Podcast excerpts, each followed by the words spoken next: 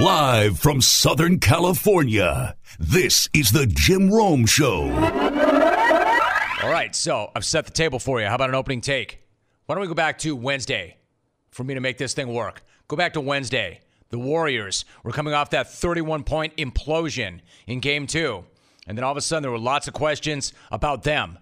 Questions specifically about Kevin Durant and Pat Beverley. Was Patrick Beverley getting to Durant?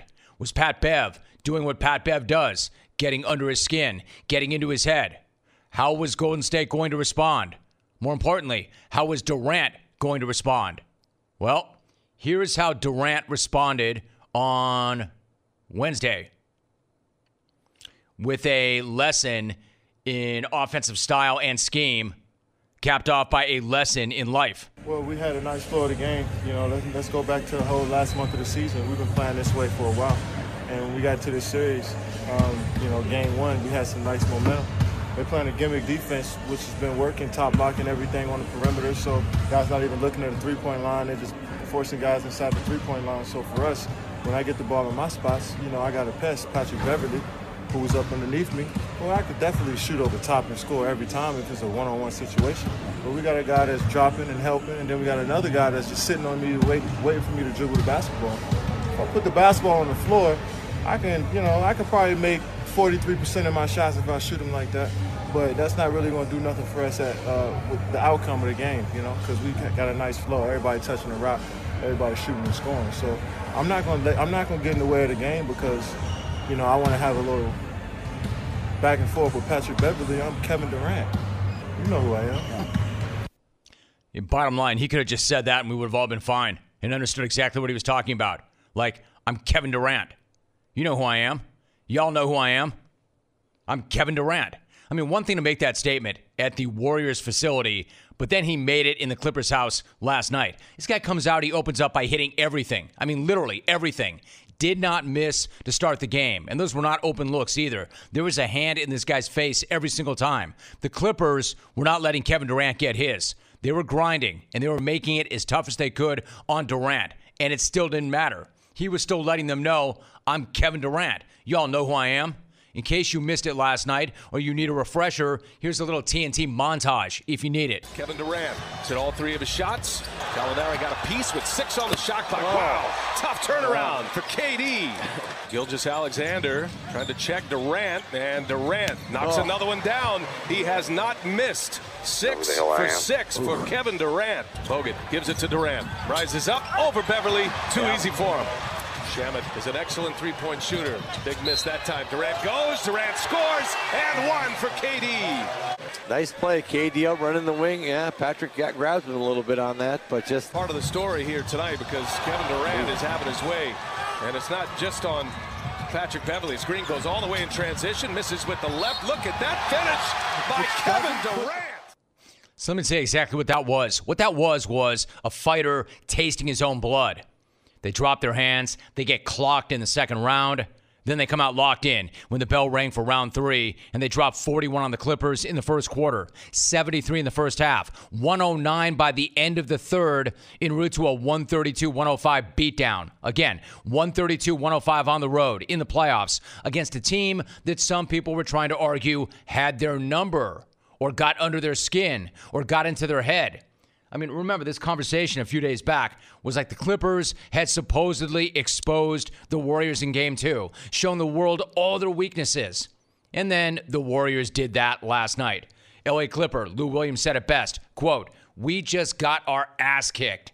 That's it. End quote. I mean, how much of a statement were the Warriors making? I'll tell you a statement. They made a statement when they did this. Nobody knows that better than Draymond Green. Great setup there by Green as Thompson with a cut to the basket. After he hit three consecutive shots, it's a rim run for Klay Thompson. If you're watching on CBS Sports Network, you saw that. And even if you're not, you heard that. Throw it down, big man. You know someone's getting their ass kicked when Klay Thompson is dunking with authority. You know somebody's getting punked if Klay Thompson is dunking at all. Just like you knew Golden State would show up like that. And if you didn't, then you don't know these cats. This is why I said after game two, you don't freak out, you don't go looking for the panic button, and that they were still going to win that series. They were still the team to beat overall. Because it's not like we haven't seen this a million times from Golden State already. Nothing we didn't already know about Golden State. They lose interest at times. They take their foot off the gas. They lack defensive intensity at times. Right. Now tell me something I didn't already know. And here's something we already knew that they would show up the way they did in game three after that meltdown in game two. They've been at this a long time now. They know that things like game two are going to happen. They know the best way to make sure it doesn't happen again is to come out strong and early in game three. So they did with a 22 9 run to start, a 17 point lead at the end of one. That's showing up huge. Oh, and you know who else showed up huge last night? The refs.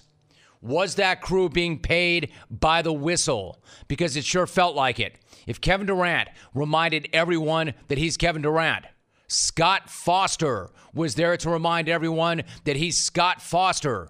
You know the old saying that if we know the ref's name, it's a bad thing? Not to Scott Foster, it's not. You got a problem with the number of fouls he called in that game? He's got an answer for you. I'm Scott Foster. You know who I am. Y'all know who I am. People paid good money to see Scott Foster ref a game, and he'll be damned if they aren't going to get a full arsenal of his calls. There was a point in the first half where Foster and his crew were calling something on nearly every single play.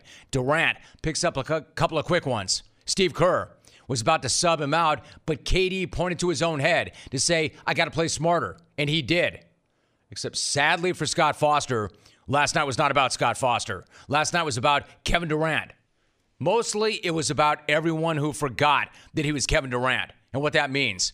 Because when Kevin Durant gets in that rhythm, you can cancel Christmas. 38 points, 7 assists. And one attempt from Draymond Green to explain what happened when he was asked by ESPN about that matchup with Beverley. Draymond said, quote, but I like Kevin in that matchup, regardless of what Beverley does. I like Kevin in any matchup with whoever, anytime, period. No one's defense matters, by the way. I've been on the other side of that defensive matchup with Durant. Mine didn't matter. I like that matchup with anybody. End quote. In other words, a defensive player of the year and one of the elite defensive players of all time saying the defense on Durant doesn't matter. And Draymond's right. You want another way to describe that? Andre Iguodala went poetic. Quote, it kills the soul when they did everything they thought they could and you still score. End quote. And then Draymond just summed the whole thing up in two words kill mode soul killer, kill mode. I'll sum it up like this He's Kevin Durant. Don't forget it. And when he's doing that, he is impossible to stop. And when he's doing that and you can't stop him, they can't be beat. I'm Kevin Durant. You know who I am. That's all he had to say. Instead of laying that whole thing out there like we're in the flow, I got to move the ball, I'm not going to get caught up with Beverley, I'm part of a team. All he really had to say was, I'm Kevin Durant. Y'all know who I am. I'm Kevin Durant. Freaking Kevin Durant. Thomas Davis. Thomas, great to have you on. How are you? I'm doing great, man. How you guys doing? Great. Thomas Davis, LA Charger. Man, you've had about a month to get used to hearing that. What is your reaction then when you hear yourself introduced as Thomas Davis, Los Angeles Charger? Hey, man, it's definitely different, but I'm excited about the opportunity and really looking forward to um, seeing what kind of season we can have as a football team this year. All right, so the offseason program started this week, and then after only one day, your teammates were already wave, raving about you. Derwin James, for example, said, quote, man, that's a big piece. He's a vocal leader. He's a great guy. I can see as I've been around him, he's a good guy to help mentor me, especially as a young guy trying to come in and lead. End of quote. So what's it been like for you being around the guys in the new team? Man, it's been it's been exciting. You know, I'm really looking forward to getting to know everybody and just trying to um, figure out how I'm going to fit on this team. And you just want to come in as a veteran and just try to offer any kind of knowledge that you can to the younger guys on defense and just trying to help step into a leadership role and, and just really becoming a part of what they're doing.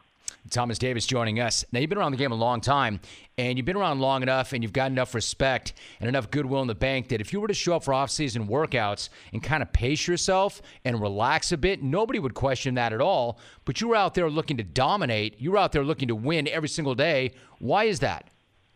You know, that's just the mindset that I've always had. You know, you go out, you compete hard, you work hard during the off season, you work hard in practice, then you know that makes the games easier, and that's kind of the mindset that you want to impress upon the young guys on the football team. If they see a guy that's going into his 15th year doing it, then there's no excuse for them not to do it. So that's kind of how I've always been, and you know, hopefully these guys will see that and they'll start doing the same stuff. If there's one thing I know, it's this: finding high quality clothes that fit great is not easy. Never ever easy.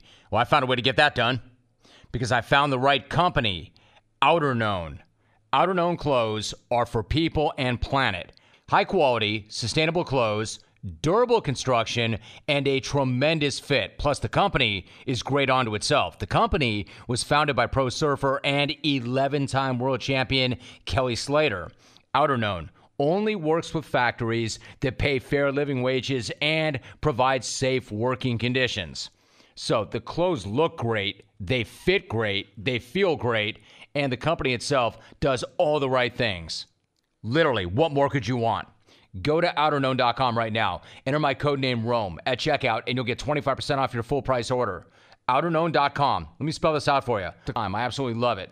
O U T E R K N O W com. Remember, use my code Rome at checkout. Get 25% off. You will love this clothing. Check it out right now, outerknown.com. And do not forget the promo code Rome and get your 25% off. Thomas Davis joining us. You know, if you go back to earlier in the offseason, back in January, you received word from the Panthers that they were going to go in a different direction with the linebacker position. You were an icon in Carolina. You poured your heart and soul into that organization. You know it's a business, but what's it like when you get the word that your time has come to an end there?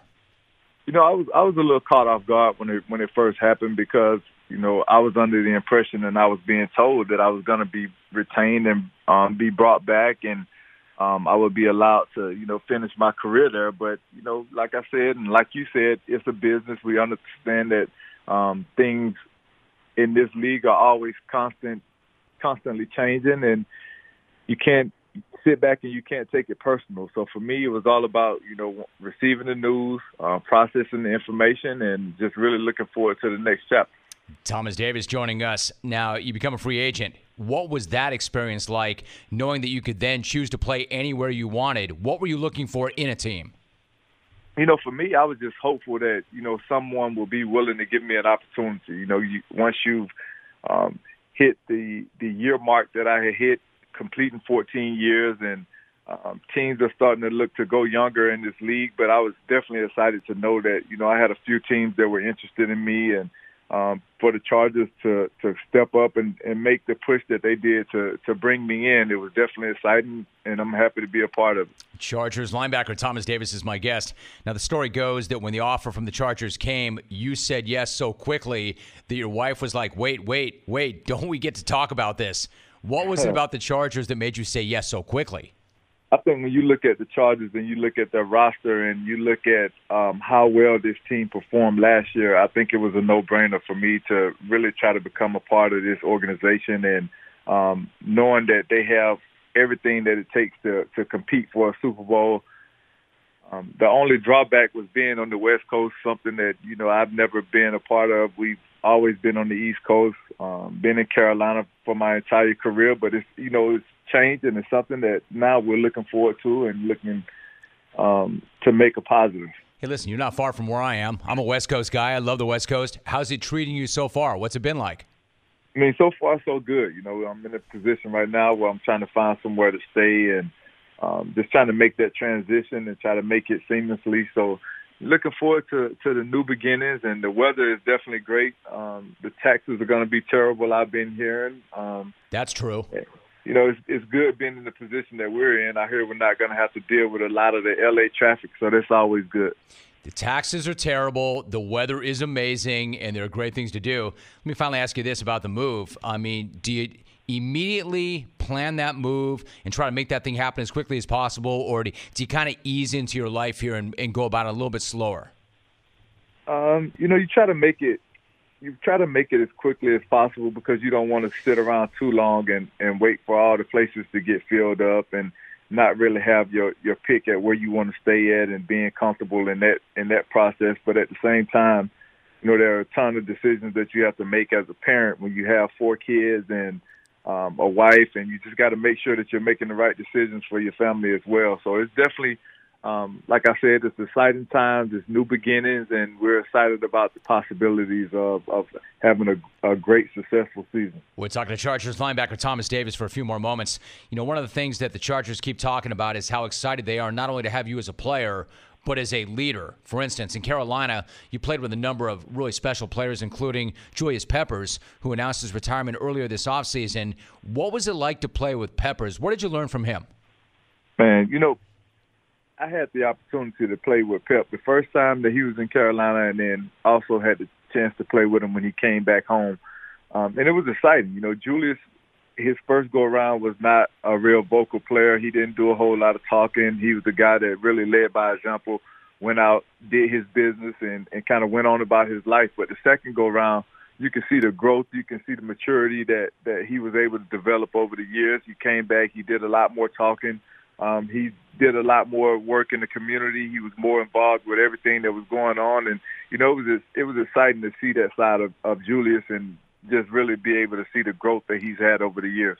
So for that, I mean, you've been a part of some really good teams in Carolina. You played in a Super Bowl, and I know you see upside here. So when you look at the talent and the experience on this Charger team right now, how excited do you get? How good can this team be? What's the upside?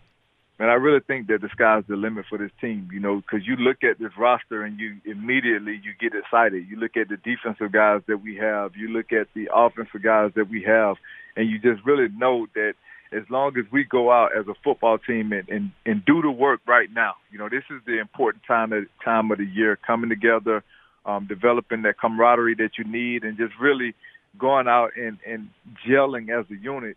This is the time that we need to be successful. And I'm excited about it, man. Like I said, and I cannot impress upon you guys enough how excited I am about this roster and to be added and become a part of it. I feel it. I can hear you. Before you go, you've been to a Super Bowl. So how much does that motivate you to get back? Is that the thing right now, or is the motivation about something else? You know, for me, that's that should be the motivation for every team, every player at this point right now is making it to the Super Bowl. And if you're playing this game for any other reason then you're you're totally missing the mark, man. Because at the end of the day, there's going to only be one team that's standing victorious, and that's the reason why you you go through the things that you're doing right now and going out putting the blood, sweat, and tears in, and and making sure that you're successful as a football team, and that's to win the Super Bowl. So one last thought, you mentioned what it's like to kind of jump in there and and kind of impose, not impose your will, but kind of establish yourself as a leader. When you signed linebacker Denzel Perryman said, quote, he's going to be the Philip Rivers of the defense. I'm excited for him to get in here so I can pick his brain, see what he sees, and just get his take on football in general. Is that how you approach it? Are you looking to be the Philip Rivers of that defense? You know, I'm just trying to be I'm just trying to be one eleventh of his defense. You know, it's not a, it's not going to be about Thomas Davis um, per se uh, on this defense. It's going to be about every man on that field going out and doing their jobs at the right time, um, at the same time, and, and on the same page. And that's something that we all have to realize. You know, no one man is greater than this defense. It's all about going out and everybody doing their job. Because if we're on the field and, and one person is not doing their job right, and that offense figures that out, then it's going to make for a leak in our defense. And we have to understand that we're only as strong as the as as the next unit, man, and we have to go out and we have to prepare that way. And I think that when you look at this roster, like I said, when you have Joey Bosa, and when you have Melvin Ingram, and you have Mebane, and you have those guys up front, I think for us on the back end, we have to realize that you know, we have to do our jobs in order for those guys to be successful and, you know, vice versa. And that's how defense works. You know, we it's three different units. You you have your front line, you have your linebackers, and you have your secondary, and we all have to be on the same page at the same time to make sure that we're working towards that common goal, and that's being the best defense in this league. And the Chargers get their guy, and he gets a new challenge and a new opportunity. He is Carolina's all-time leader in tackles, an All-Pro, a three-time Pro Bowler, a 2014 Walter Payton Man of the Year winner, and well, front of the program, Thomas, welcome to Cali. Good to have you here. Really nice to have you up the road. Nice to have you back on the show, and I always appreciate the conversation. Thank you so much. Hey, I appreciate you for having me. Thank you. So, if I had a way to save you time and money, would you want to know about it? If I could save you time and money, wouldn't you want that information? Well, I can. Stamps.com is the way for me to save you time and money. Listen, nobody's really got time to go to the post office. You're too busy. You don't have time for traffic. Then you got to park. Then you got to lug all your mail and packages into the post office. Man, it is a pain. It's a real hassle. This is why you need Stamps.com. It will save you time and money. What Stamps.com does is it brings all the amazing services of the U.S. Post Office right to your computer. Whether you're a small office, sending invoices, or an online seller shipping out products, even a warehouse sending thousands of packages a day, just use your computer, print official U.S. postage 24 7 for any letter, any package, any class of mail, anywhere you want to send it. Once the mail is ready, just hand it to your mail carrier or drop it into a mailbox. It is that simple. Again, stamps.com is a no brainer because it will save you time and money both. It's no wonder over 700,000 small businesses already use stamps.com. Right now, you can get a special offer which includes a four week trial. And right now, I've got a special offer for you. It includes a four week trial plus free postage and a digital scale without any long term commitment. Simply go to stamps.com, hit the microphone, it's at the top of the homepage, type in Rome. This is a great, great opportunity. Stamps.com, enter Rome. Stamps.com, enter Rome. The draft is coming up. In case you did not know that, it is next Thursday, which means by this time next week, we should probably know where Josh Rosen is going to play football. Will the Arizona Cardinals take Kyler Murray number one overall and trade Rosen? Will they take Murray number one overall and keep Rosen? Will they take a D lineman and keep Rosen? You know, you're listening to this and thinking, damn, can we just get there already? Can we just fast forward to the draft so this question can be answered once and for all? Can we just get to a point where nobody really cares one way or another whether Josh Rosen is included in the team hype video or not? Or did the fact that he was not included in the hype video mean that they are going to trade him? Or does it mean that they haven't made up their mind yet? Or could it have been an oversight? Is it possible to make an oversight like that? But then, what does the fact that Rosen was included in the follow up hype video mean? And what about the fact that Kyler Murray was meeting with other teams? What does that mean? Does that mean that Arizona's not going to take him? Or was that a smokescreen? Is any of this real life? I mean, these are the same questions that keep popping up and have been for weeks now. Like, if you're tired of hearing about them, imagine how the hell Josh Rosen must feel hearing these questions. Because for you and I, it's a talking point. For you and I, it's something maybe to go to social with. But for Rosen, it's his life. And every single day, no, every single hour, somebody is coming up with some new theory or some new report about his life and his future. So, what do you do if you're the guy in the middle of all this? You know, we're just talking heads, so we're just people with phones and keyboards. This is this guy's life. So, what do you do if it's your life? What do you do if you're in the middle of it? Well, if you're Josh Rosen, you get an RV, you get some of your bros, and you take a roadie to the Grand Canyon.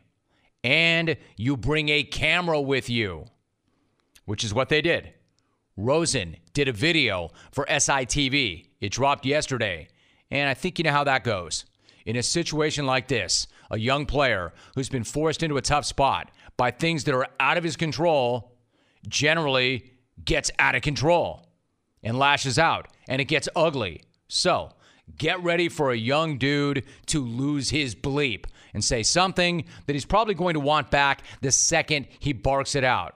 Especially this guy, right? Remember the rap on Rosen when he was coming out that he wasn't just smart, he was too smart. He wasn't just intelligent, he was too intelligent.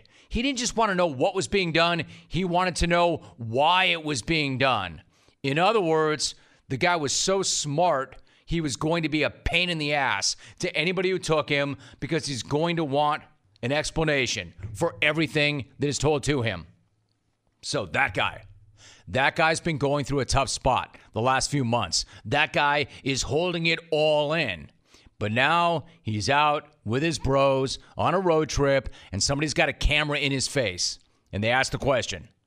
So look the hell out because this dude's young, he's opinionated, he's not afraid, and he's going to tear somebody a new one. In the video for SI, Josh Rosen said, and I quote, All the reports and rumors and I quote, are annoying, but it is what it is. Football's a business, and I definitely respect the higher ups and their decisions. End quote. Damn. My man went there. Dude went there. Actually, no, he didn't. He didn't lash out. He didn't bring the vitriol. He didn't vent out. This guy handled the whole situation like a boss. Check this out. I think the season probably went as poorly as it could possibly go, but within that, had an unbelievable time. I think when people talk about like you can't listen to criticism or don't ever read articles, like you have to be aware of what's going on to a certain extent. So like I definitely understand the situation. I mean it's annoying, but like it is what it is. Football is a business, and I, I definitely respect the the higher ups and their decisions. Like we won three games, and each one of those wins, for, to me, it felt like we won the Super Bowl, and like that feeling is so intoxicating, and that's why I just want nothing more than to be a part of a team next year and have the same opportunities to go out and compete. I think like the best advice I've ever gotten in life from so many different people is is control what you can control and whatever decisions are made, it's my duty to prove them right if they keep me and prove them wrong if they uh, ship me off. Look at this dude. I mean, honestly, that is an amazing way to handle that. That is the best way to handle that. Because the fact is, it is so much more than annoying. It is so much worse than just annoyance. It's got to be beyond frustrating because none of this is on him. Almost none of this. At least what's going on right now, none of that's on him. He can't control any of this. A lot of guys in his situation, especially young guys who had not been through it before, would be so pissed. He walked into a tough situation. This guy took an absolute physical beating over the course of the season. Got the hell beat out of him. And now everybody's talking about trading this guy. A lot of guys in this situation wouldn't even show up for the offseason workouts just so they can make a statement. Not only did Rosen show up, he was the first guy in. That's a statement. In fact, Kliff Kingsbury called his approach, and I quote, phenomenal. A lot of guys in Rosen's position would be griping to the media, talking off the record to the media, leaking things to the media, or they'd be using their agents to force the cards to publicly make a decision one way or another, or flat out just force their way out of town. It's not what he did. He just said it was annoying. That's a pro's move right there. Calling it annoying is a professional move. Don't be confused. That's not a guy who's okay with what happened last season. That's not a guy who's not owning what happened last season. You heard what he said. We won three games. Each one of those wins to me felt like a Super Bowl. It was intoxicating. That's why I want nothing more than to be a part of a team next year and have the same opportunities to go out and compete. Yeah, but what about the Cardinals, right? It's got to bug you, man. It's got to really annoy you. It's got to piss you off. Nope. Quote, best advice I've gotten is only worry about what you can control. I love that line too. He said, whatever decisions are made, it's my duty to prove them right if they keep me and prove them wrong if they ship me off. Is this kid 22 or 52? I mean, that's really impressive. That's a great, great response. This has been an impossible situation that this guy's been put in, and he's handling it like a pro. And this was supposed to be the loose cannon that you couldn't trust. The guy that was too smart for his own good. The guy that was going to be a headache. The guy that was going to be a pain in the ass. I'm not saying this guarantees that Rosen is going to be a Pro Bowler, but it says a hell of a lot about him as a person and as a leader and as a guy that you do want in your locker room. No matter what happens, based on everything I've seen, I can't say enough about this guy and how he's handled all of this, especially as a young guy who got the hell beat out of him and it wasn't his fault. I'm not saying that he played perfectly. I'm not saying that none of it's on him. I'm saying that he's owning all of that and handling all the other stuff that's not on him really well. Respect. Nothing but respect for him and how he's handled this. And calling this guy too smart is about the dumbest thing I've ever heard. Ryan Watson. Ryan, really nice to have you on. How are you? Doing good, sir. How about yourself? I'm doing great, Ryan. It's a great story, so let's get into this if you don't mind. So people can fully appreciate where you are right now. I think we have to go back a little bit. You're from Georgia. You had some options, but you chose the Air Force Academy. It's a challenge, Ryan, that a lot of people would not want to take on. Why did you accept that challenge? Um, so looking back at it in high school, I had plenty of other D1 offers, and of course, I was very interested in playing football. but I didn't think professional football was um, an option for me at the time. Um, the academy has a, a lot of great opportunities. Um, it's a pretty different experience, like you said, um, experience a lot of people would turn down. But me, I kind of like a challenge, so I was they the the the opportunities that um, they offered definitely interested me. And then, of course, the guaranteed job afterwards was hard to turn down. Ryan Watson joining us. So you spend a year at the Air Force Prep School, so you already had a taste of what basic training would be like. Once you get into it, though, what is it really like? For instance, what's the most challenging part? Is it about the physical side, or is it about the lack of sleep? Uh, it's definitely the lack of sleep for me, especially especially a lot of the other athletes you know, basic is kind of geared toward the the the regular guy, the non-athlete, just trying to get them up to speed. So if you're an athlete going into basic, it's really just a mental aspect, the lack of sleep, because they're they're demanding a lot of you on the mental side as well as the physical. So the, the mental demands combined with the lack of sleep, it's pretty tough for most people. Ryan Watson joining us, but it is both mental and physical. For instance, as part of the training, you have to deal with an obstacle course, which involves crawling huge distances in the mud, and then you get asked questions, and if they don't like the answer, you get sent back a few stations. yeah, like what's that oh, experience yes, like? Uh, that ex- that experience was quite awful, quite awful. Especially because I remember vividly, I made it to the end like three different times and they would ask me questions that I just had no no idea. So it's kind of like a deer in the headlights thing, and you get sent all the way back to the beginning.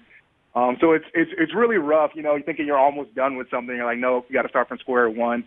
Um, but the the questions they asked aren't necessarily at the time. You don't think they're necessarily questions that hold any relevance but through your experience at the academy, you see why they ask certain questions and why they want you to be able to remember um, the little things in, in tough and difficult situations. I was going to say, so what about that? Like, what's your takeaway from that part of the process? What did you learn about yourself as part of that experience?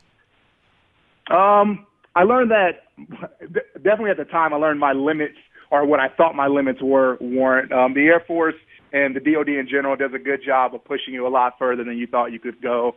Um, and I learned that uh, a lot of the time it's not about what you think is right or appropriate, um, but what others do, and it's it's like a bigger picture thing. Like again, like some of the questions you're like, I don't understand the point in this, but it holds a huge rele- relevance when you're a lieutenant, um, so that things are kind of just muscle memory. So you just remember the important things. Like for pilots, for instance, they have to remember things from their pilot books, their pilot handbooks.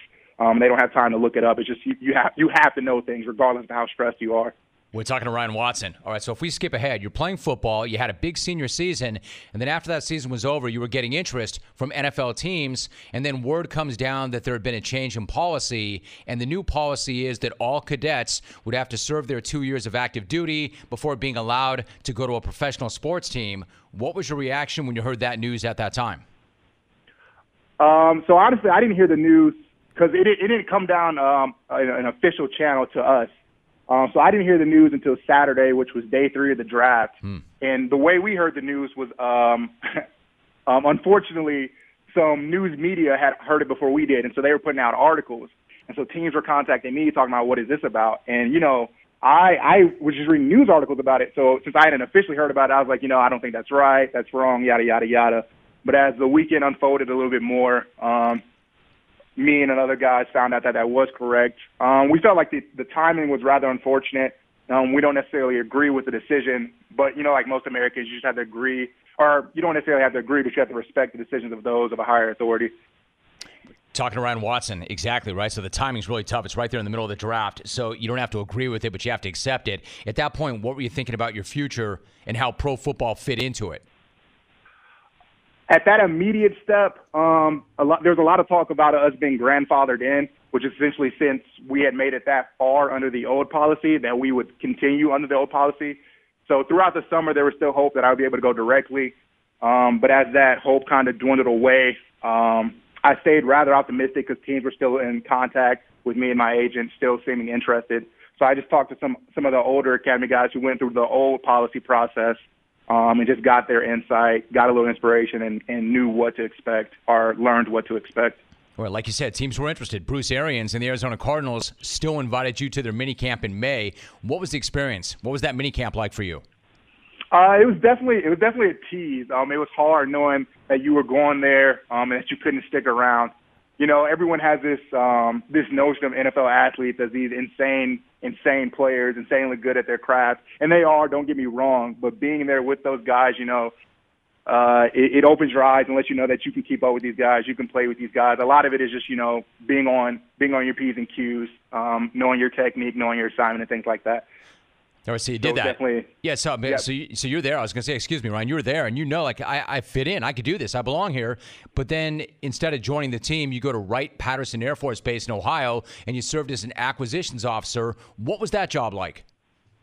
Uh, being an acquisitions officer as a as a young LT can be pretty difficult. Um, it's a lot of meetings, um, a lot of a lot of meetings, like three or four meetings a day. Um, so you're just you know it's kind of like a kind of like the white collar side of the Air Force. You're more discussing business than actually you know being downrange, uh, being active. Um, so for me, I would get a little fidgety in the office. Um, I had to work out a lot to blow off some steam.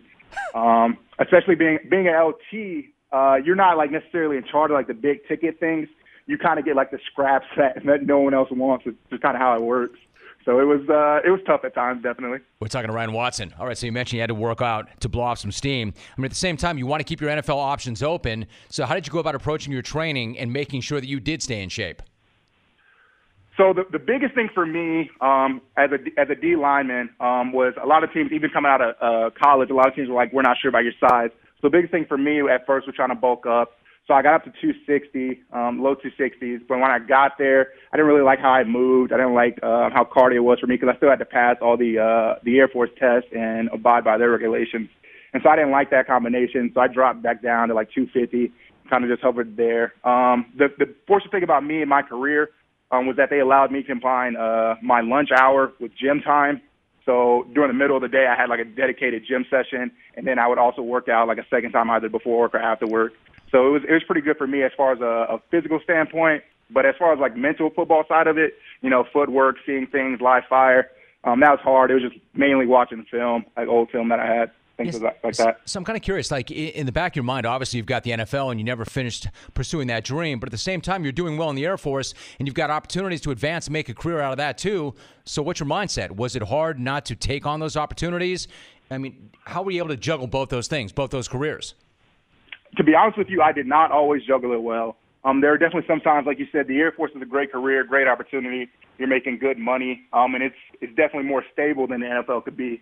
So there are a lot of times where I was like, do I really want to give this up for the NFL? Um, but you know, the NFL has been like a childhood dream for most for most uh, football athletes, and so I, it was it was hard for me not to pursue it. Um, but it was, it was definitely a struggle, especially because of how demanding and how rough the the Air Force lifestyle can be. Um, I had friends who went to like Okinawa and stuff like that for training, but I would have to turn it down. Um, one, because I knew I wasn't going to use it later, and I would have to. It would it would kind of be like a additional. I won't say an initial commitment thing, but it would have taken away from others. But just foregoing opportunities um, and things of that nature that would have been not only beneficial to my Air Force career, but definitely definitely fun. All right, so bottom line, you recently completed your two years of active duty. You are now able to pursue the NFL once again. Two years away from that and being in active duty, what's that done for you physically and mentally as you get ready to take this on now?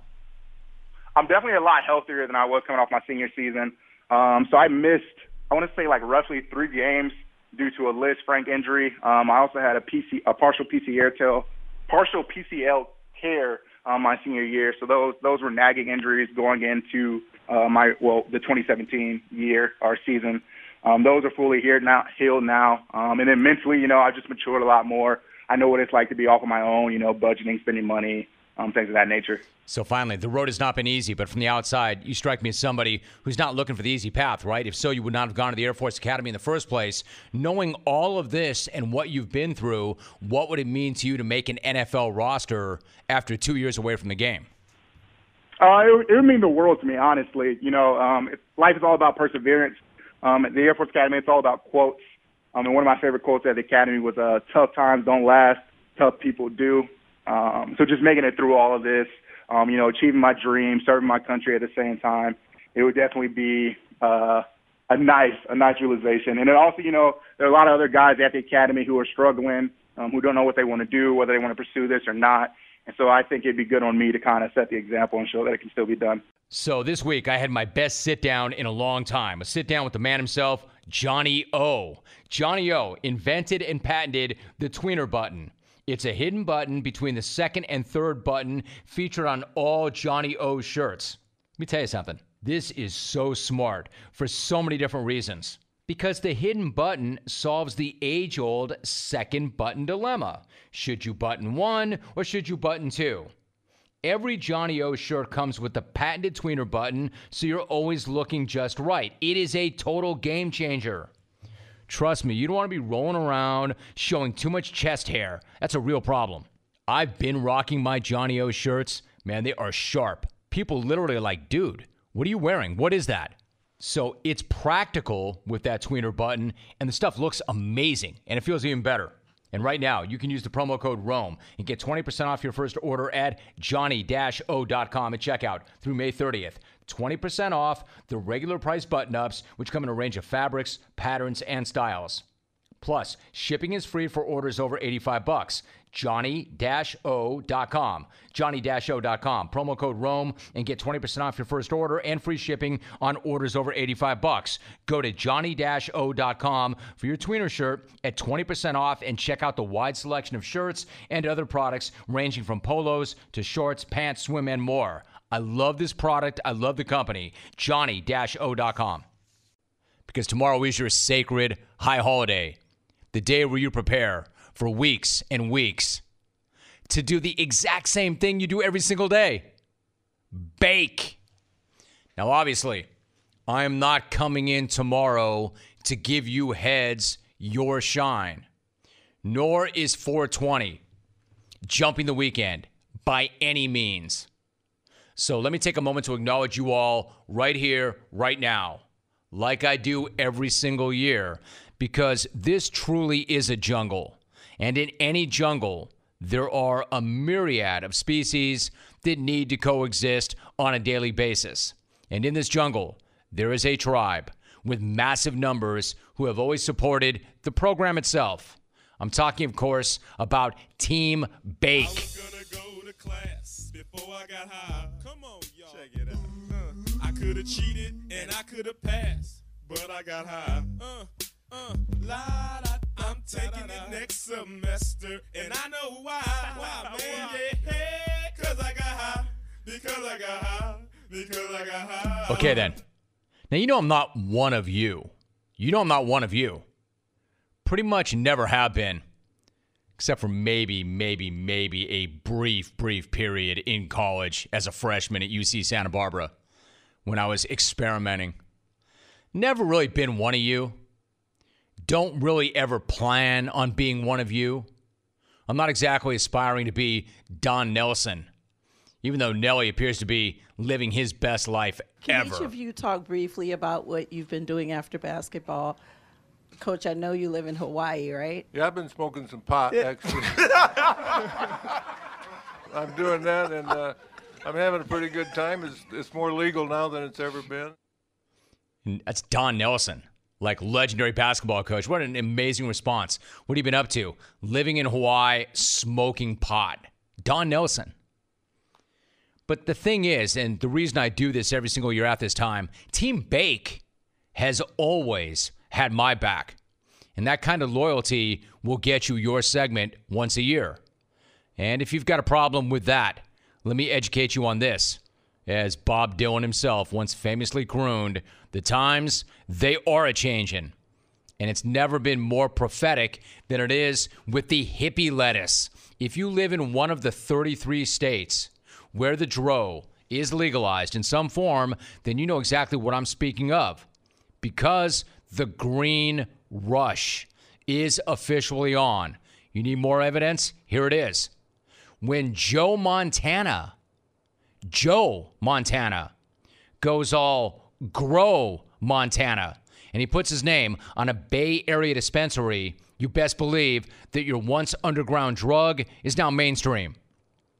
When Steven Jackson goes in hard on Darryl Strawberry for calling weed a gateway drug, you know that no one is in hiding anymore. Man, Darryl Strawberry, you got to be stopped. Weed is a gateway drug.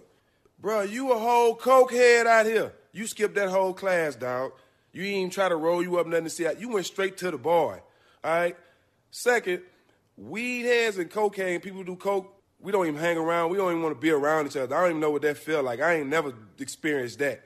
So you are not the person to be talking about marijuana. You a whole cokehead out here, bruh. You whole, you a whole cokehead out here. You losing your job because you want to snort coke. Man, ain't nobody listening to you, bruh. Stop it. Damn. That's not the first time I've heard that, but that that is incredible. I mean, Darryl Strawberry, right? Darryl Strawberry speaks from experience. Darryl Strawberry has been to hell and back. Darryl Strawberry saw his entire career and near his life go up in flames, go up in drugs. And he's saying, look, I'm here to tell you pot is a gateway drug. But Alvin, I'd like to hear that one more time. Steven Jackson is not having that at all. At all. Man, Darryl Strawberry, you got to be stopped. Weed is a gateway drug. Bruh, you a whole cokehead out here. You skipped that whole class, dog. You ain't even try to roll you up nothing to see. You went straight to the boy. All right.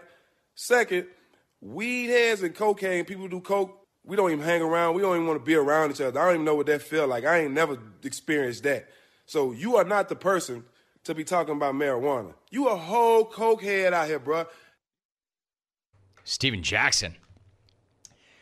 Like, for instance, when Thomas in Bonanza called up to relieve, relive a bongathon gone wrong, then you know no one gives a damn about discretion these days. It was uh, it was tough. Nobody made it, as far as I know. There were several of us, and uh, I don't think anybody made it to uh, 44 bong hits. We were also uh, required to drink a six pack and six shots of whiskey in six hours and 18 minutes. I woke up in the barn on a pile of hay. Hey, Thomas, man, you're a whole cokehead out here. Just kidding, Thomas. Like in 2019, Reefer Madness is like in the rear view now. I mean, you've got so many people sprinting to find a way to make some coin off a recession proof commodity that has been nearly decriminalized everywhere. I mean, forget Grow Montana and Indica Mike Tyson and Sticky Icky Ricky Williams and the dozens of other athletes who are now slinging legalized cron. There's more. Like, check out Carl's Jr., the fast food burger joint with 1,500 locations worldwide. Tomorrow on 420, Carl's Jr. is dropping a cheeseburger with CBD infused sauce at a store in the Denver area. They're calling the meat sando the Rocky Mountain High Rocky Mountain High Cheeseburger Delight. CBD infused sauce on a Carl's Jr. burger. So, no, CBD is not going to get you stoned, but it is a derivative of weed. And a drive through restaurant is hustling it tomorrow in Denver. And they're promoting it now on their Twitter feed. That's kind of where we are right now with the stoner culture. It's no longer just something to attribute to a burnout who follows Phish around the country. It's legit business. Everybody's getting in, or a lot of people are. So tomorrow really is about the heads. The people who aren't making money off their favorite mistress, Mary Jane, but rather are spending money on their favorite mistress, Mary Jane. The people who've had to have a hard conversation with their neighborhood dealer once the local dispensary did pop up on the corner. The people who don't see weed as a business, but rather as a lifestyle. Tomorrow is their day. And tonight, they're prepping their glass on glass four footers and making sure their parents' Netflix subscription is all paid up because half baked and super troopers are not going to watch themselves. Littering and smoking the reefer. Now, to teach you boys a lesson, Officer Rabbit and I are going to stand here while you three smoke the whole bag. So, to Team Bake, once again I say, I am not you. I probably never will be you, but I salute you. Merry Stoner Christmas Eve. May tomorrow be just as lazy and uninspired as today and every day is for you. Enjoy the Funyuns and the Ben and Jerry's because 420 only comes around once a calendar, even if you do celebrate it 365 days out of the year. Now, if you want to call me and lay out your plans for the big day, go ahead. I might even take a phone call or two. But you better be able to match Matt in California's entertainment value from 420 2017. Woke up at, uh, with no alarm clock. Didn't have one of those. Didn't eat it. Had breakfast where I wanted it. Went right to the big, uh, we might call it a stash, but it's a big bin of uh, something that I like to do. And I pull that off the tree and I break it up in big handfuls, and then that's what I do. Right now, I am rifling through my kids' Easter basket. Both my kids. That's Yeah, incredible. Just the good stuff, though. Just just the, like jelly beans and some uh, some caramel things. Right, so but- uh, how do you explain that when they come home and they're looking for that Easter basket and there's nothing in it? They're like, "Dad, Dad, did you get high and eat all my candy?" What's your response going to be? Rome, I do what any good Catholic man would do. I look them dead in the face and I lie. I say, I have no idea where your candy is, kids, and then I go to confession. My man, Matt and Callie. All right, then. Happy Stoner Christmas Eve, heads. Latavius Murray is my guest. Latavius, good to have you back. How are you? I'm doing good, Jim. How you doing? Good, good. Good to talk to you. So let's talk about where you ended up. Yes. You were an unrestricted free agent this year. You had a number of different ways that you could go, but you said the Saints were, quote, a no brainer. You'd gone up against them a number of times in the past few years. What was it, though, about the Saints that made them a no brainer to you? Yeah, I just think if you just look at um, where they've been uh, as far as just being right there, um, that close in the past few years, um, and having the opportunity to, you know, obviously play for a championship, and and you know, to me, that's what it's all about. And so, um, to give myself that the, the best opportunity to to do that, um, you know, that's why I say it was a no-brainer for me. And then obviously you look at that offense and it's just loaded. You've got Drew Brees at the center of that thing and plenty of weapons around him. So as you look at that offense, how exciting is that to you and how good can that offense be? very exciting. Um, you know, a lot of playmakers, um, a lot of weapons, um, and then obviously uh, a Hall of Fame quarterback um, that's uh, you know, headed the whole thing. And so, um, very excited. You know, obviously, uh, again, I've played them, seen them play many a times. Um, you know, three times in the past two years.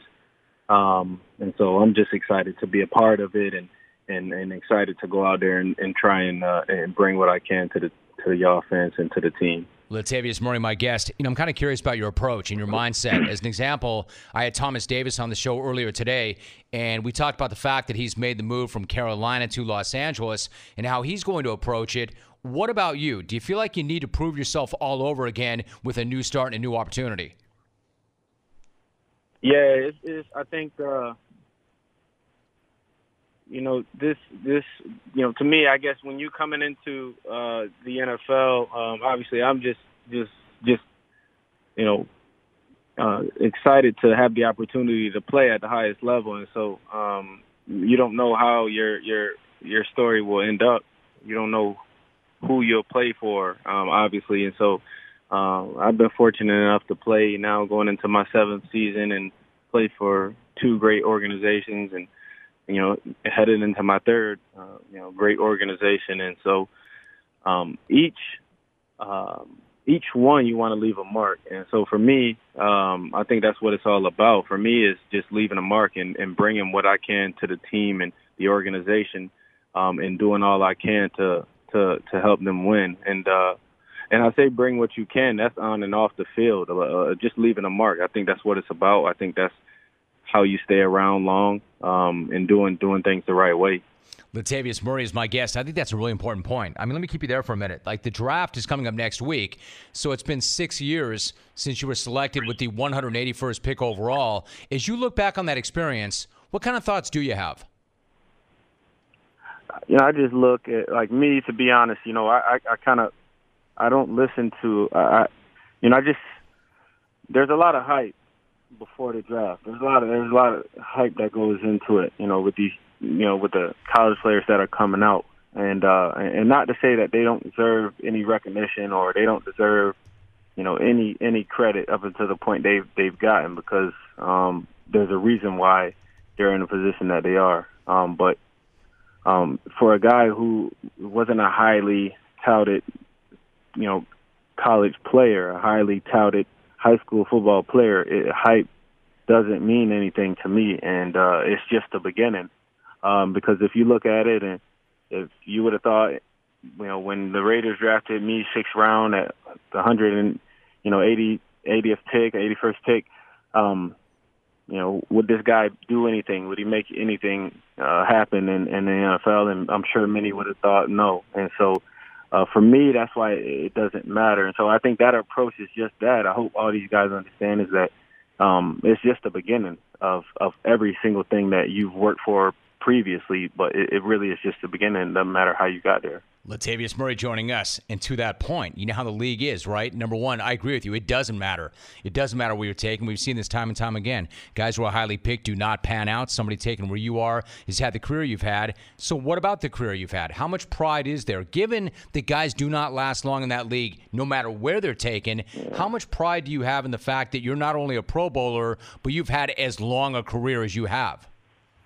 Yeah, I just take pride on on I guess everything that I've done. I've I've tried to do things the right way. I tried to take care of my body. I tried to uh train and, and and prepare in the off season the right way. During the season, you know, the same. Train and prepare the right way. Um so I take pride in uh believing in everything that I'm I've done in the past and everything that I'm doing currently um has you know got me to where I am and has kept me where I am. Um, and and my, you know, my my hunger for for more, my you know, never being satisfied, you know, just wanting more. I think that's just, you know, I I I can rest and sleep at night, you know, knowing that that you know my mindset is in the right place and and will always be. Um, and so you know, with that, I can you know sleep at night and feel good about it every morning I wake up. Latavius Murray, my guest, and it's not just football. Last time you and I spoke, we talked about the fact that you were pursuing a master's in business administration. For those who do not know, why was that something that you wanted to pursue? Just because I've been through some injuries, in college, um, you know, the NFL, and uh, you know, through each injury, again, I've I've had the time to sit and think, like, man, what if this was it? You know, what if you know, what if I don't recover from this injury 100%? What if I'm not able to play, uh, you know, at all? What if I'm not able to, you know, what if I'm not the same? And so, um, when you have the time, because that's all you do when you have an injury and you sit down, is you have time to think. And so for me, I got to thinking, you know, that there was definitely something that I needed to do um, to make sure when I am done playing uh, that I have a plan. So, how close are you to completing that? So next next off season. So I'm only able to do it in the off season. So next off season I'll be graduating. Next off season I'll be finishing up. Um, you know, and I can't wait, man. It's gonna be a it's gonna be a, a good time. That's to be great. honest, because Yeah. uh, Yeah. been a lot going into it. I was going to say, that's a great accomplishment. Latavius Murray, my guest, that's going to be a good time. So you're playing the game at the highest level. You're having a great NFL career, but you were at the Final Four earlier this month. What was that experience like? Yeah, I, it was it was it was great. Um, you know, got the chance to you know go back to Minnesota and and, and you know witness uh, you know a national championship in that in that beautiful stadium. You know, one last time. Um, and then you know if you just talk about the game itself, I think this this the, the whole tournament this year I feel has been really really exciting. I think every game has given you exactly what you want. Um, for the championship game to go into overtime, um, you know I, I thought it was exciting, um, and I was definitely happy for uh, Virginia, who I you know I kind of I picked as a favorite, you know early on and during the regular season. Um, there's something about them that stood out when I seen them come da- come back uh, down, I think almost 20 at UNC on the road, and um, just seeing how special that team was. So um, it was good to see that kind of uh, come to life. No, you were on them. You were on UVA. You said two months before that they would win the whole thing, and they did. And you, you kind of touched on this, but what did you make of the way they handled the pressure throughout the tournament? I mean, not once, not twice, but three times they were able Yeah. to dig deep and come back. Yeah, again, I, I you know seeing seeing that against a really good UNC team who, you know, uh, I think gave a lot of teams. You know, at one point was ranked, I think number one or reached number two. Uh, you know, they beat Duke. Just you, you talk about a really good team, and so when you're able to go into UNC and win, that's tough. You know, regardless. But when you're able to go into UNC and be down 10 or 20 it was at halftime and come back and find a way to win, that shows another uh, another level of uh, of heart and uh, and fight. And so I think that that showed um, throughout the whole tournament that they they never uh, you know at at any point they never um, you know panicked never. We're talking football. We're talking basketball. We're talking academics. We're talking life with Latavius Murray. Listen, really quick before you go, you're good like that. Before you go, you know when you talked about signing with the Saints, you and I talked about how you were familiar with them. You had gone up against them. Another way you knew them, though, was you had seen their post-game celebrations on Instagram and Snapchat. What did those parties Yeah, tell yeah. you about the bonds on that team and the chemistry on that team?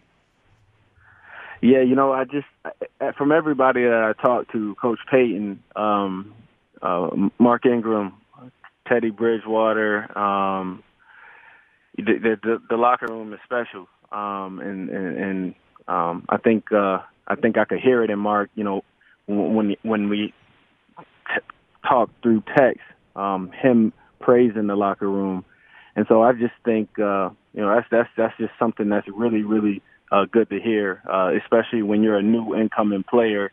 Um, you know, having to going to have to get to know these guys uh, and go out there and play with them. Um, those are the things you want to hear, and so it's a really good feeling. I'm excited to uh, get in there and, and fit right in, uh, so I can be the one, uh, you know, in those videos this this this time around celebrating and dancing. All right, so what about that last thought? If Teddy Bridgewater is the absolute king of the celebrations, and he is right now, is there any way that you can go in there and rip that crown as king of the celebrations, or is Teddy just in a class by himself? Man, I think Teddy is definitely he, he's Teddy's always been in the class by himself, man. If you just look at obviously, you know, we, look at what Teddy has came back from and what he's doing.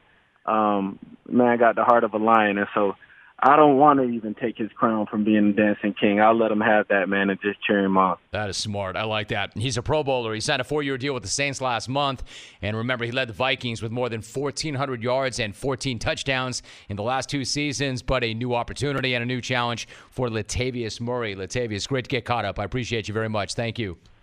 Appreciate you, Jim. Have a good one. Oh. You say you saw that coming. Here, listen to this. Oh. Welcome to the jungle. A tremendous Monday to you. My name is Jim Rome. Hope you had a great weekend. I hope you having a great day. You know, for a lot of you honks, Tiger Nation, your life is back. Everything's good. And I will get to all of you a little bit later on. I want to start with the guy who it's really about, though. The cat did it. Tiger Woods won the Masters. Here it is. The return to glory. One player after another had a look, took their run, and fell apart. Tiger simply kept on making shots and chewing gum. He can no longer outdrive these dudes, but he can't outthink and he did. That was big. Terry Stotts. Terry, it's so good to have you back. How are you? I'm doing great. We can talk about the Masters if you want. It was incredible. I couldn't have been happy for him. It was a great sports moment.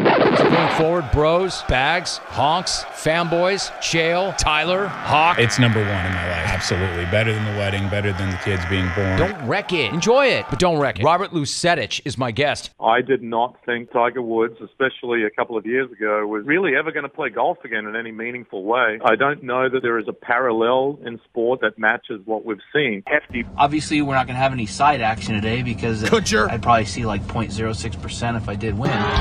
Brian Hollins. I remember one time I was playing against the Heat. I kind of chucked LeBron. I got him with a good shot. James Jones tagged me in my back. Mike Miller clotheslined me. I was going for a rebound. Donis Haslem pulled me out the air. We're not allowed to touch LeBron James. We got a deal. Got a deal, Seattle. He just pushed out that video from his bed. Go Hawks. Me and my lady got a deal, but that's none of your business. Go Hawks. Go Hawks. or Lady Hawks. Or Lady. Bro, I just hope you're on a Casper mattress. Email. Hey, Rome, I'd rather see the Bob Kraft video 500 times than have to watch that Russ Wilson video ever again. Oh. My God. Hey, John, I'm Hey, all John. about hyperbole. I'm all about exaggerating something to make a point, but no, you wouldn't. You would not rather see a 78 year old with his junk exposed on video 500 times. You're a liar, John. You're a liar. Mick Cronin. Great to be back in the jungle, Romy. My man, you are the coach of UCLA. So being the head I told coach. you I loved SoCal. Hey, you meant it too, Mick. You thought I was bluffing, didn't you? No, no, I didn't.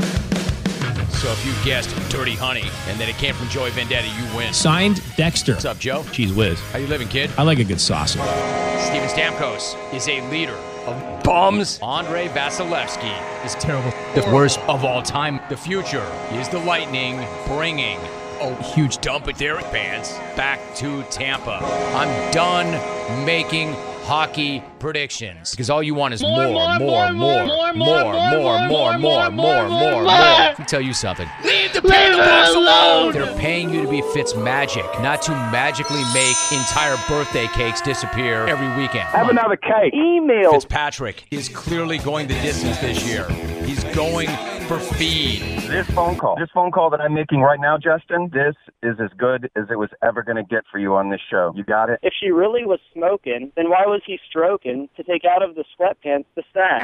That's uglier than a Robert Kraft video release. They had to cut open on each side of my left leg, wide open, played me like a fish. Bernie Johnson is my guest. Are you on the World And Wide we Web? all knew about that, that dial-up sound anytime you connected to the internet, uh, all that crazy noise, and you were waiting for it to end because then you were connected to the internet. We're really old, man. Lincoln Riley, my guest. So, what would you say to a team that might wonder if Kyler is all in on football? The kid is all in on football. Uh, his baseball days are over. Uh, he is he's going to be an NFL quarterback, and he's going to be a damn good one. Did your parents bag up lean protein and make you take that to birthday parties when all the other kids were eating cake? Were you powerlifting and doing clean and jerks at the age of six months? Tyler Glass now is my guest. Hiccup chess are their local run. I've only really played in New York, and that's just always just there's like Central Park. You can go play. There's always people there, and they'll be like, "All right, give me five extra bucks, and I'll give you like a little lesson." It's definitely a hustle. You know it's out there. You're in the water. You can see the fin above the water in the distance. You're frantically trying to get the hell out of the water. You're swimming as fast as you can. Closer, closer. You can see it. It's Kraft's jump. Brian Burns. I'll eat something that I made, spaghetti or steak and potatoes. 11, 12, I'll have about two or three peanut butter jelly sandwiches. That was a normal day for me. Yeah, I'm Kevin Durant. You know who I am. I'm not going to get caught up with Beverley. I'm part of a team. All he really had to say was freaking Kevin Durant. know who the hell I You am. don't know who I am. Oh, that's Larry Brown's guy, right? They're going to have the greatest draft cam ever. It'll be Chunk and Mayock just chilling. Check out these nachos. Hey, check this out, Mikey. We got a chocolate fountain. Tough times don't last. Tough people do. Come on. I educate the youth, bro. Happy Stoner Christmas Eve, heads. Cokehead out here. Where does it all stand in Cleveland? Well, what they're I'm Jerry Jones. It's a BlackBerry moment for me, buddy. Fishing with dynamite. The Angry Whopper. Hey, I appreciate you for having me. Thank you. Thursday, Sunday, Sunday, Sunday, Sunday, Sunday. Stop it. I got no crank stories for you. I'm gonna see y'all in the morning. See y'all in the morning. Are we good? Good night now! Yo, Silk, what's up? What's up, brah? What's going on at the beach? Uh, it's a little overcast right now, waiting for it to burn through, brah. But it's my first day of spring break, so uh, everything is good. Now, I'd like to address this whole uh, "done in Denver" FTN thing. So, back in the day, people would call up the show and say, "Hey, Rome, I just heard insert name on insert station, say insert whatever thing about you," and you would always say, "You know what? I talk sports. I interview athletes. They talk about me," and I kind of I kind of subscribe to that philosophy. Um, you know, I I educate the youth, bruh. I surf. I drink the finest wines. I eat the finest cheeses and charcuteries, and they talk about me. I'd rather guys like Dunn in Denver just say thank you, thanks Silk, thanks for doing all the hard work. Uh, guys like Dunn and his ilk, they're like a gravy train peloton drafting off of all my hard work. Bruh. Uh, That's all I'm going to say about that. Um, this whole uh, laughter I hear, I hear this like it's like a laugh track in my head. It's all coming from Costa Mesa and Charger headquarters. Raider fan, how is it? I mean, I get it. You had some Super Bowls. I think they were back in the '80s. I'm not sure. How how does this feel for you? This is awful. Uh, Tom Telesco and Anthony Lynn are doubled over right now. I can see the 949 from my balcony right here. They're laughing at you. I can't wait for draft day. And let me let me harp on my beloved Lakers, but It's been six years of basketball's changed. Every Laker fan loves Jeanie Buss, but Jeanie Buss has to realize it's over. The old way of doing basketball is done. That means you can't draft the same way. You have to take do what the Clippers. I can't believe I'm saying this. You got to do what the Clippers did. Do a top to bottom new approach to the whole infrastructure of your team and set up a whole system. And please get rid of Pelinka. And I will. I'm, I will drive to John Wayne Airport right now and pull the spark plug wires on Kobe's helicopter. Do not hire Kobe to do anything. I love him, but keep him in Newport. Bro, I got a hot preview for you on Stoner's Eve. the Nooch, the world famous Nooch from the South, is coming to SoCal next weekend. He's going to be in Laguna. Uh, Jen Silk and I are going to throw down at the rooftop at the Hotel Del Camino, brah. You know where it's at. Laguna Beach. I think there's going to be a clone stock. It's going to be hot, brah. I'll be previewing that even some more this week. Alvy, let's do this. Brah. Brah. Brah. Brah. Brah. Brah. Come on. Come on. Good night now!